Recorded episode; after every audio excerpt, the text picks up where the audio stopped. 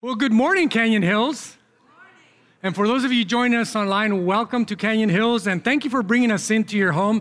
I think I should start by telling you that I had an interesting week. I, I broke my hand this week, and I have to tell you how I did it. I was uh, playing with my grandkids in my backyard, as we always do on Sundays, and they were chasing me. But prior to that, we were playing hockey, not in roller skates, but just in the grass with a regular ball and hockey sticks. And everything we play always turns into some race. I chase them, they chase me. And I was, they were chasing me, and I was running around this swing. And it's my own backyard. I should have known this, but there's a sprinkler there that I didn't see, and I tripped on it. And before I landed, I just landed on my hand in this metal part of the swing that we have. And I immediately knew something happened, and I started squirming and, and, and saying ouchie owie, basically. And I'm on the ground when I landed, and the kids started laughing at me. They thought it was the funniest thing. But no, it gets better. So I finally managed to get myself up, and I'm still hurting. I'm still hurting. And Jeremiah, my five year old, comes with a hockey stick, and just in the groin, boom, just like that. And I go down again. Didn't know what to hold, my hand or my groin at that point. It was, uh, it was a mess. It was, uh, uh, thankfully, there is no video uh, for that, but it was kind of like a scene from a movie. I just, uh, finally got in to see the doctor and confirmed that it was broken, and now I'm casted. So that was my week. I hope you guys had a better week than I did. And you know, this week we start a brand new series uh, appropriately entitled What a Mess, right? Because things happen. And over the next few weeks, we're going to talk about all kinds of subjects that, that, that we're going through, things like our emotions and all the things that we're feeling. We're even going to talk about consumer, consumerism and simplifying, even our fear uh, our spiritual battles. And there's so many topics that we have in store for you. And specifically, we, we want to discuss how to turn our current mess into a message and how to take whatever everything else that we're facing and refocus into what God would have us do. And I want to start this series by talking to you about this new normal that we find ourselves in. Because we hear a lot about this new normal. Everyone's talking about it, this normal, the new normal that that really has arrived without any invitation and has completely disrupted all of our lives. I think you would agree. But one thing is certain about our new normal is that it, it is uncertain. And th- there's no doubt that 2020, this last year, has been a year of many uncertainties. I need to stop moving my hand and unexpected changes. And from you know the pandemic to the cancellation of all the major, I mean, you guys know all the major events. Countless people had to really just adjust from their daily routines and and, just put their plans, some of their plans and their hopes on, on hold for the time being, even their plans for the future. And here's a few things that we can all recognize from our new normal. You know, face mask is a thing, social distancing is a thing, online meetings, drive by celebrations, even blowing out the candles has changed forever, maybe forever, I don't know. And then there's some harder things to pinpoint that we're all wrestling with in our new normal. As we look around the world, at least what I find, and you may agree, we find ourselves questioning everything that we're told. Anybody there with me? And the truth is that we've never had more access to information. We, have been never been more weary of the information yet that, that we're told today, having all that information in, at our fingertips. In fact, our go to response right now to get knowledge is hey, we ask Siri or we Google it. I mean, it's, at our, it's in our fingertips. Uh, it's, you know, obviously on our phones. And while I'll admit that having the ability to, um, to find things out and gain knowledge is at our fingertips, I mean, it's, it's, it's amazing. Having that at seconds just to be able to pull out whatever you want is really, really uh, amazing. But I think we are finding ourselves more and more with all this information we obtain as we question if it's actually truth. Or does this truth have an ulterior motive? I mean, how different is it from the ways we know truth to be or what we've known and what is good for our lives? I mean, who's giving us this information? I mean, some people would say sometimes it's a foreign government or it's a, the specific political agenda or maybe it's the media. I mean, there, there's all kinds of things that we're questioning right now. And one always, given the choice, can make the distinction between good and evil. But in the information age that we live in, how can we be so sure? And I hope this isn't getting very deep, but I think that's we're all we're all there, right? We're all kind of thinking about this new normal and how it's affecting us in, in a much deeper way. But, but, but, a few things I know as reading the Bible and knowing my God, uh, a few things are, sure, are for sure. One thing is that this crisis doesn't define us, or it shouldn't define us. In fact, what it does is that it reveals us. It reveals the areas of our lives that we have to kind of work on. And when everything is turned upside down, that is when we truly discover where and what we put our trust in. Next, the next thing that's for sure, or certain for me, anyways, is that we haven't really seen this new normal in its totality. We haven't really seen the long term effects of our current new normal and how that is going to shape our future new normal, if you will. I mean, take 9 11, for example. For me, I still remember, vividly remember where I was, uh, where, how I saw it, what happened, my emotions when I saw those planes drive into the Twin Towers. I still recall that very vividly. And I think all of you would agree that we've never been the same since. Know, our travel industry has changed forever. A war was started as a result. A lot of new government agencies were formed. A no fly list was developed. And we have very strict travel restrictions remove your shoes, your belts, your jackets, no liquids over four ounces. I mean, well, you guys know, we're, we're living it. That is our new normal. And we've adjusted. Now, that new normal affected some people more than others, right? Like, take me, for example. I was put on the no fly list. Nobody asked my permission. Nobody told, asked me if I wanted to be on this list. I just found myself on that list, and I didn't even know about it until I started traveling internationally. And I remember the first time that I discovered that I was on such a list. And by the way, your pastor is not personally on that list. My name is. Apparently, if someone was to, you know, take a name and fake it and try to do something bad with it, they would choose my very common name. So that's why I'm on that list. And, and for a long time after 9 11, every time I flew internationally, I was put in a small little room for about 45 minutes, an average of about 45 minutes, without fail. Every single time I traveled, it's like I knew already, here I go, I'm going to my little room, until they sorted out who I really was. And this whole time I thought I was proof of who I really was, but apparently not. They had to verify who I really was. And over the next few years, and even today, I'm still on that list, but I was told that maybe I should apply for global entry and it would make things easier for me. So I did. Anybody here have global entry and know what I'm talking about? You know, when you travel, you just, well, here's the way it works. You have a little card, and while everybody else is going through the lines of going in through, uh, not customs, but immigration, uh, you get to go to this special area where there's a kiosk. You insert your card, and it prints out a slip, and you give that little slip to the agent, and the agent looks at it, looks at you, and then he says, Welcome home, or Welcome to America, or Welcome to the US of A. And that's the way it should work. What happens to me when I travel, I put my card in, and it prints out a little slip with a big X on it. So I get in line, and I give it to the agent, and the agent looks at the slip, looks at me, and he just starts typing right away, right? And then he starts asking me questions like, Where were you born? And I'm like, Mexico. And like, he starts typing again. This time his eyes change. I, am not kidding. I'm not being, you know, dr- melodramatic here. He's, you know, his eyes are now judgmental, like, What are you up to? So now it doesn't take 45 minutes. Now it takes about five minutes to get through. I still get through, uh, but I never hear welcome home or welcome to America or anything like that. It's just, that is just my new normal that's just the way it is. Everyone's new normal is a little different. So our new normal is taking shape. And some of us are wondering if we're going to go back to the way we were or into something new.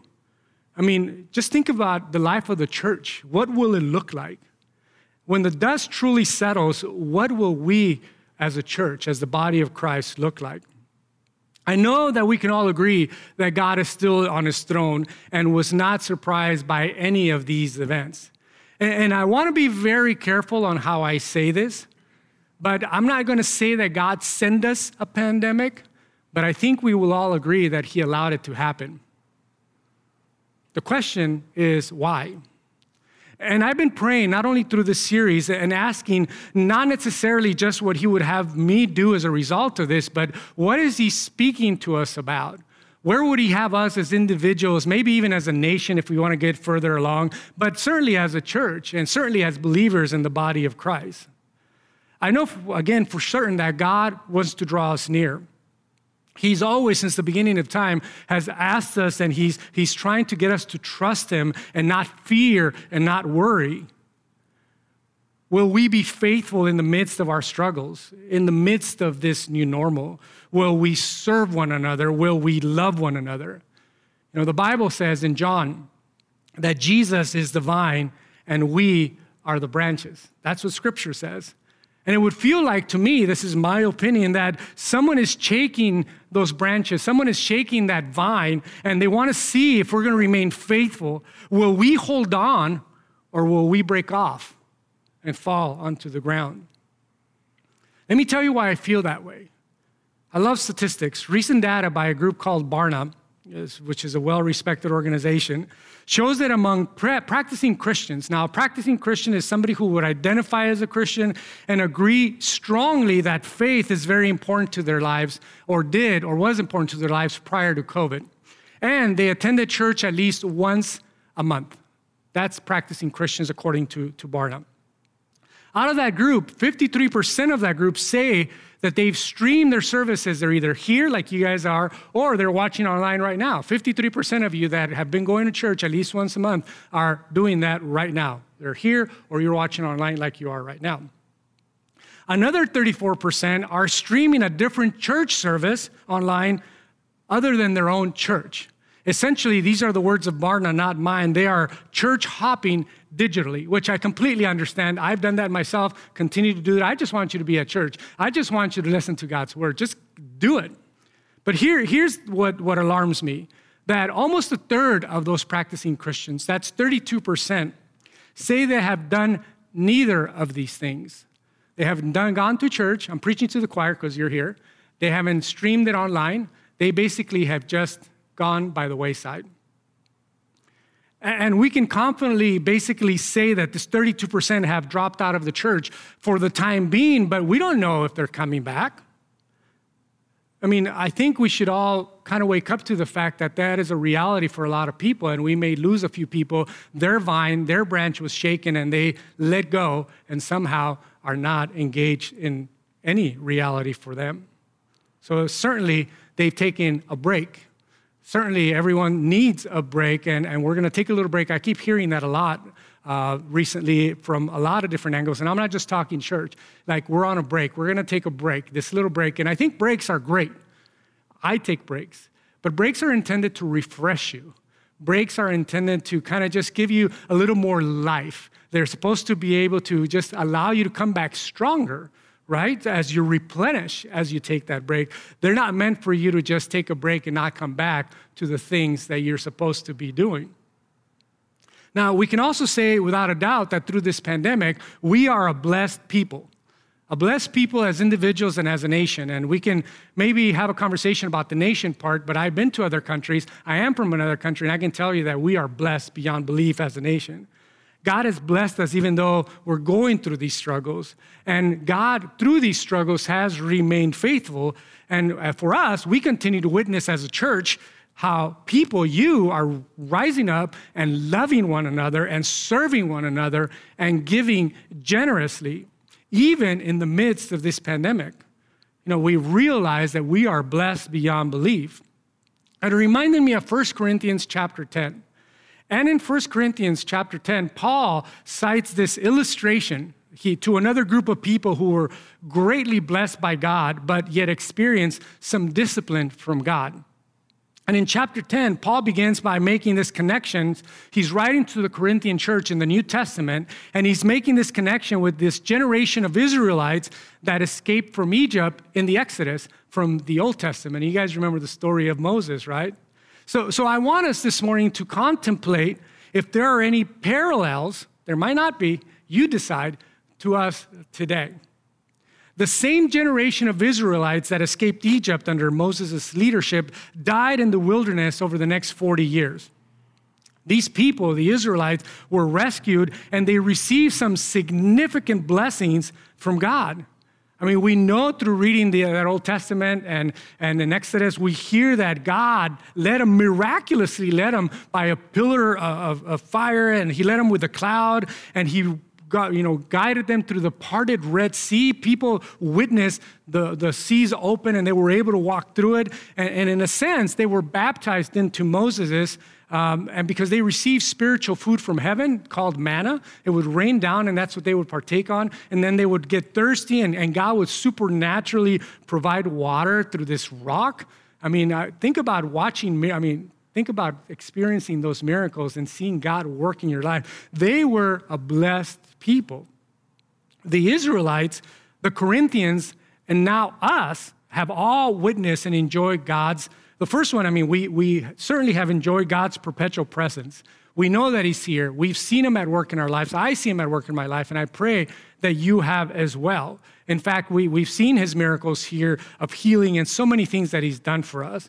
And, and we've also have witnessed, and I already spoke about God's perpetual provision in our lives. I haven't gone hungry. In fact, I've gained pounds through COVID, so that's certainly not an issue for me.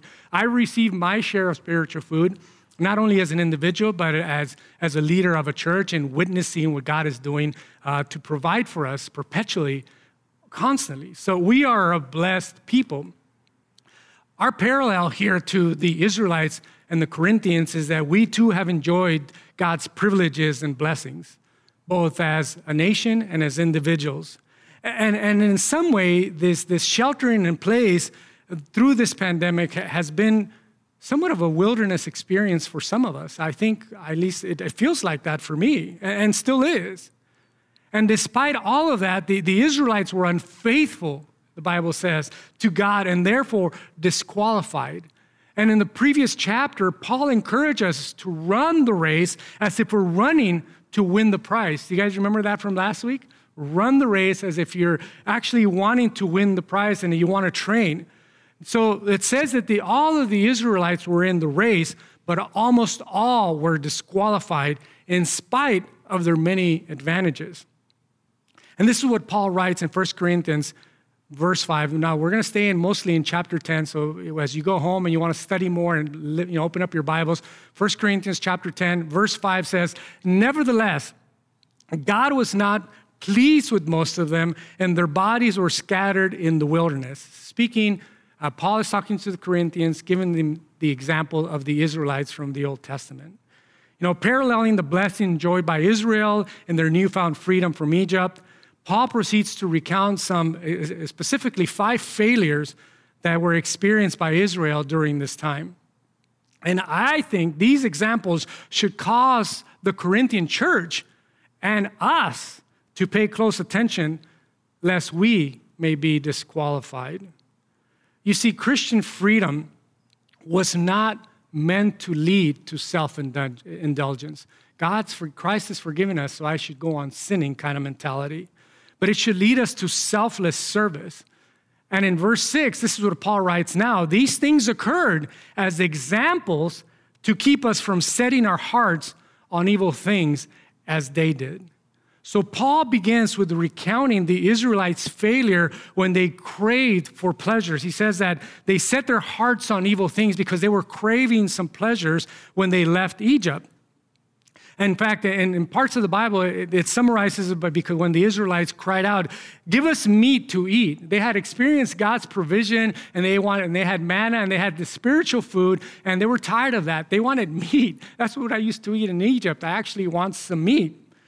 And in Numbers chapter 11, God gave them what they wanted, but while the meat was still between their teeth, He struck them with guess what? A pandemic. The Israelites named the cemetery for those who were killed that day Kibroth Hattaavah, which means graves of craving. You know, sometimes God disciplines us by giving us what we think we want. And unfortunately, in my life, I can give you several examples of when I push for something or to get something that I thought I really wanted, and then it became a huge pain for me. Maybe some of you have experienced that. For me, it usually involves a motor of some kind. God gave me what I wanted or allowed me to get it, and then it became a huge pain for me. I mean, how often do we crave the things that God has asked us to leave behind. Maybe it's an old lifestyle. Maybe it is a culture that you used to be part of and God no longer wants you to be part of, but you miss it, right? You want it, maybe, you crave it, and maybe He's asking you to leave some unforgiveness behind and you don't want to do that. Or maybe He's asking you to leave some disappointments behind and you keep carrying them. It's not that you want them, but you struggle with them and you just keep bringing them back and it keeps affecting everything that you do. The second failure is that many Israelites failed by participating in idolatry. And this is a big one because it takes on a lot of different shapes. Apparently, some of these Corinthians that Paul was talking to were interested in more than just eating meats, and, and, and they were interested in pagan temples. You know, f- for those who thought that they as Christians could just freely take on idolatry, Paul, his intent in writing this, his illustration was to make sure that they understood and that we would understand that that's not an option. This is what he says in verse 7 Do not be idolaters, as some of them were. As it is written, the people sat down to eat and drink and got up to indulge in revelry. The Corinthians thought that they could justify their behavior, but Paul is reminding them that God will not be mocked. And if possible, if they continue to do this, it would result, their behavior would result in God possibly taking their lives. He said, if it could happen to the Israelites, it could happen to you. And I'm wondering if he's telling that us as well. I mean, we are, the, you know, praising the God of the New Testament that, that doesn't do the stuff from the Old Testament, but why is Paul reminding the Corinthians as well of the same things? You know, Paul was referring to a time when the Israelites begged Aaron, Aaron was Moses' helper, to make them a god in the form of a gold calf. Moses had gone up into the mountains to receive the Ten Commandments and tablets, and he was taking so long that the people got tired and they said, Aaron, make us a God. So they formed a God made out of gold, a gold calf, and someone that they thought was going to lead them as they move forward. Now, an idol, you see, is anything that is either equal to or greater than God in our lives. It could be a person, like a president. It could be a group of people, like a political party. It could be a status, like your job title, or it could be a thing, like a car. It could also be all kinds of things like education, uh, athletics, power, self expression, beauty, achievement. Whatever you give your whole life for, there is your idol. Now, if you're unsure what your idol in your life looks like, or if you even have one, maybe I have a couple of questions that you can ask yourself. If you say, if only I could have blank, whatever you filled in the blank, then I would be happy. If only I had blank, I would be worth something. If only I had blank, I could truly live a fulfilled life. Whatever you filled in the blank is likely the idol in your life. Like the Israelites who came out of Egypt, the Corinthians were also raised in this culture that normalized the worship of false gods. And idolatry for the Corinthians was an everyday experience in their upbringing. It was something they struggled with, it was something they were used to. But here's the issue with idols it's not that man made idols have any power in themselves, it is the demons that are lurking behind them that do. You know, there's this word that the Bible uses, it's called koinonia. Koinonia means to fellowship here at church is one of our core values. It's called building community. Whenever we participate in any form of idolatry, we fellowship. We build community with the world and its demons, which means that we may identify and commune with the world and its demons. And in contrast, and we may not even know it. And in contrast, Christians are called to fellowship and identify with Christ. And I know that as Christians, we know that we are not to worship idols. And yet, we may not realize, especially through our new normal, how closely our daily practices bring us to participating in idol worship. Only you know for sure if this is an area that you need to work on.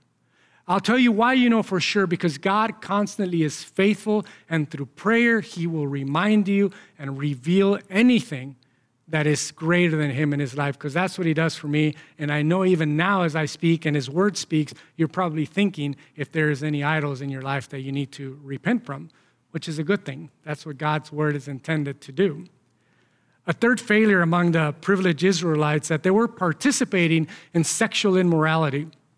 And here Paul is referring to a time where the Israelites men settled in a different area, and these the men started to indulge in sexual relations with Moabite women. But it didn't stop there because these Moabite women had gods, they had idols, and the men would, would participate in the sacrifices, the meal to those idols, and then they would start worshiping those same idols, those same gods. And the Bible says that the Lord's anger burned against them. And this is what it says in verse 8. Paul writes to the Corinthians We should not commit sexual immorality as some of them did. And in one day, 23,000 of them died. Ouch, right? Just like that. See, the Corinthians indulged in immorality in context other than idolatry. In fact, Paul admonishes the Corinthians in previous chapter, chapter 5, because they were into some really strange, and you guys can read it for yourself. They were into some strange sexual practices, and they would sleep with people they shouldn't be sleeping with.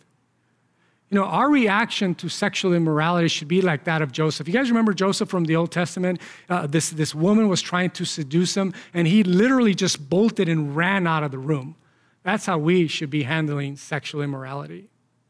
And you know what God used to bring death to, you know, those 23,000 that the Bible talks about? A plague, a pandemic. And if he did it to the Israelites, and now Paul is warning the Corinthians, and he wanted them to heed the warnings, I mean, he could do it to them. What makes us think that he wouldn't do that to us? I don't believe that we serve a God that does that. But certainly we have to be mindful of God's wrath in some form or another.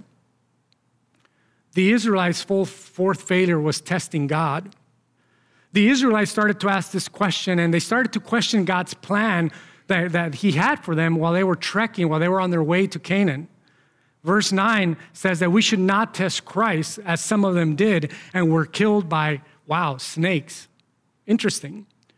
Paul was referring to a time when the Israelites spoke against God and against Moses and said, This is what the Israelites said Why have you brought us out of Egypt to die in the wilderness?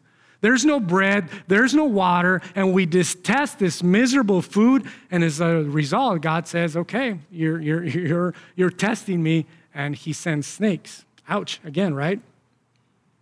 It would seem like the Corinthians thought that they knew better than God and that they knew the path that would bring them to heaven better than God would. And of course, we don't do that, right? We don't test God by ignoring his commands and trekking our own way, making our own path. I mean, it really is tempting to ignore God's instruction and go our own way. In fact, I do it all the time. I may go a whole day with my plans, and I try not to, but I may go a whole plan, and then I remember, oh man, I should have prayed about that. I should have done that and I because I thought I knew better. I have my agenda, I have my calendar, I have my to-do, and I just go trek my own path. Only to realize that God would have maybe made things a little easier, a little better if I had just prayed about it and prioritized and let God lead me instead of me leading myself. Or sometimes we do it in the form of taking parts of the Bible that we like, like God's promises, you know, the parts where it says that God renews his mercy every morning. It's beautiful outside right after the rain. It's just amazing. And we like his comfort and we like his peace. But then there's some parts of the Bible that we don't really agree with, so we just ignore those parts. Israel's fifth failure, which God disciplined with death, was when they started to grumble. The Israelites grumbled. And, and, Paul here is talking about a time when the people of Israel started to grumble against their leaders, Moses and Aaron. And the whole congregation, this is what they said Why is the Lord bringing us into this land to fall into the sword? Talking about going into the promised land. Our wives and our little ones will become prey. Would it not be better for us to go back? And there they go again, to go back to Egypt, go back to our old ways where we had meat and we could, you know, we were slaves. We like that better than mm, perhaps dying in this new promised land. And then here's what they said they said to one another, Let us choose a leader and go back to Egypt. In other words, Moses, Aaron, thank you for bringing us this far, but we want someone new that's going to send us back. 40 years into this, they're like, now want to go 40 years back. They started to grumble against God. So they spoke rebelliously against God and his appointed leaders like Moses and Aaron, which should serve as a warning to you. Don't speak badly of me. I'm totally kidding you. you know, I know many of you, and I know most of you are in leadership in some form. So you understand when someone speaks wrongly of you, when someone speaks and goes against your leadership. God has asked you to do something and someone disagrees with you. And I think maybe perhaps here Paul was facing a similar situation with the Corinthians where they maybe didn't want to follow his leadership. But here's why that happens because we tend to complain when we forget. Like we get this form of spiritual amnesia that we forgot that God actually delivered us and provided for us. I mean, it really is a bad thing that I, I think you would agree that we all struggle with. Here it is the people of Israel, after witnessing unthinkable miracles, grumble over their less than five star accommodations. I mean, this wasn't just this headache induced grumbling or low blood pressure complaining. This is the, here's the real deal this was faithlessness. It is the heart that says, I know better than God. If only God would follow my plan, we would be better off. You see, grumbling is not ultimately the heart's response to our circumstances, but to God. When we grumble, it's not because we're having a hard time through this pandemic, it's because we're not trusting in God's plan. Something that we need to be very careful with. So, Paul gives the Corinthian church and us examples and warnings that the God of the Old Testament, who disciplined the Israelites, could do it again to the Corinthians. And if we, like the Corinthians and the Israelites, believe in our standing with Christ and we believe that our freedom in Christ can be exercised with sin, then we could be wrong, possibly dead wrong. And here's what Paul concludes this with in verse 13 No temptation, he says, has overtaken you except what is common to mankind. And God, the good news, is faithful. He will not let you be tempted beyond what you can bear. But when you are tempted, He will also provide a way out so that you can endure it. I think all of us are going through some temptations in our life right now. We're tempted to do a lot of different things, but God is faithful. It says He is faithful. And, and Paul now points us to the one whom the Corinthians and we could rely on. See, the temptations that we're facing today are like those that people have always faced since the beginning of time.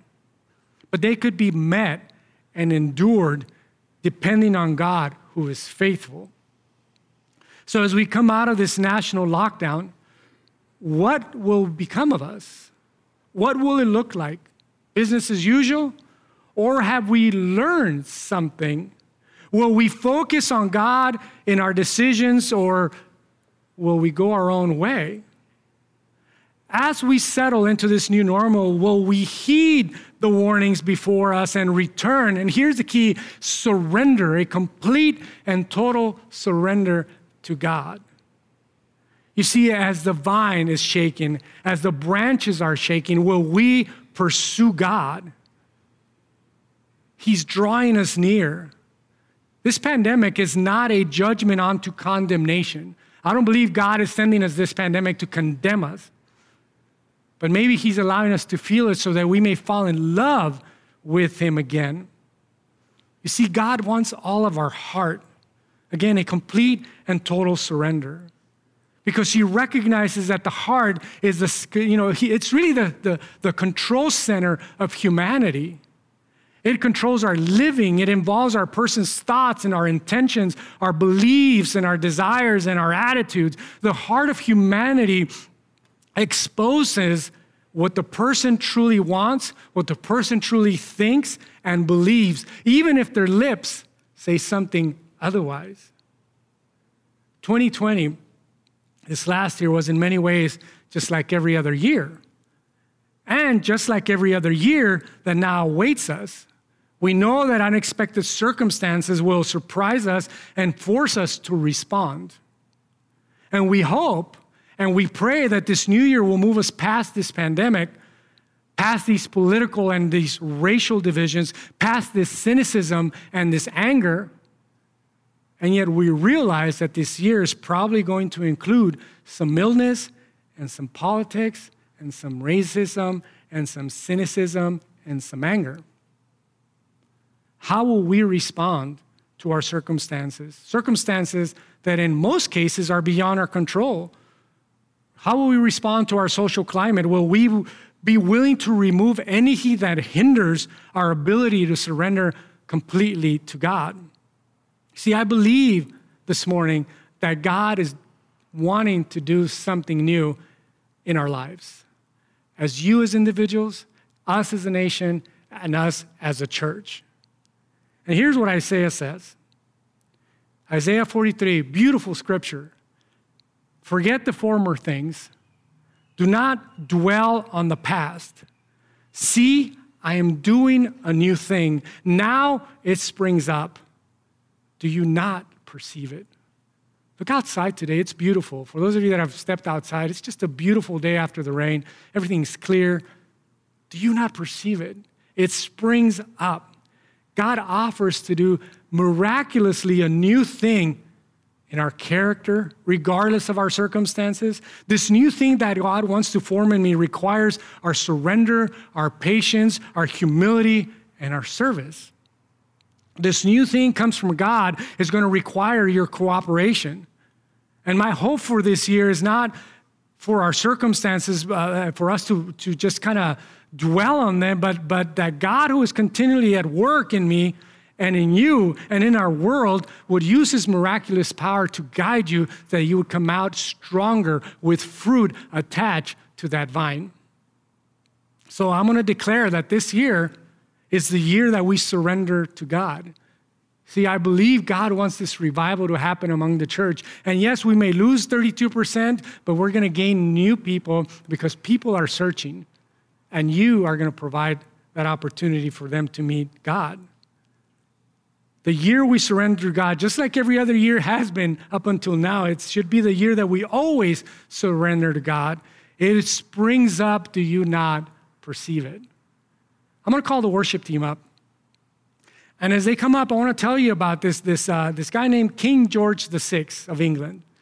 And this guy addressed the, the British Commonwealth on, on New Year's Eve at a moment in history when the whole world stood in the brink of uncertainty. Despondency and uncertainty filled the air, and at this point, the king's body was just filled with cancer. And before that year was over, he succumbed to that cancer and his life ended. That was 1952. And unaware of his own physical maladies, he uttered these memorable words. He said, I said to the man at the gate of the year, Give me a light that I might walk safely into the unknown. And he said to me, Go into the darkness and put your hand into the hand of God it shall be to you safer than the light and better than the known. Hmm. This is a watershed moment for us. What path will we choose? May I encourage you to choose God and completely surrender to Him moving forward. Will you pray with me? Father, even now I know, Lord, that you're speaking to us. For we know that your word is faithful and it's powerful and it penetrates deeper than a two edged sword, even the bone marrow, revealing, Lord, anything that you want us to take note of. Father, we thank you for your provision, your perpetual provision. We thank you for your perpetual presence in our lives, for getting us through this pandemic, for the fact that we are gathered here to hear about you. We are so grateful to you. We have witnessed firsthand your work and your power. Lord, and as we move from here, Lord, we want to be faithful. We want you to give us the power. We want you to give us the ability to completely surrender to you.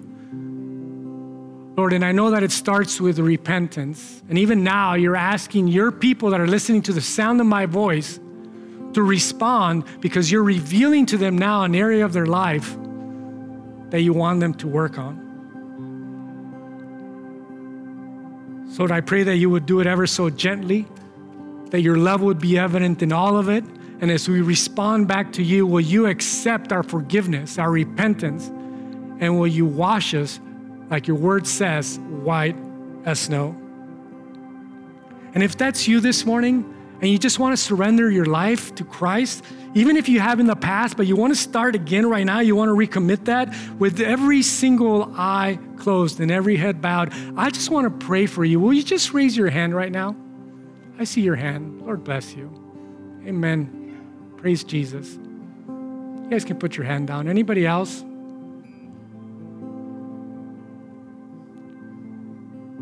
Father, I ask that through the power of the Holy Spirit, that you would forgive us as individuals, as a nation, that you would help us, that you would guide us, that you would lead us, yes, in, into the unknown, Father, for we don't know what lies ahead. Lord, we want to know you more. We want to surrender. Lord, have your way. We pray these things in the powerful name of Jesus. Amen.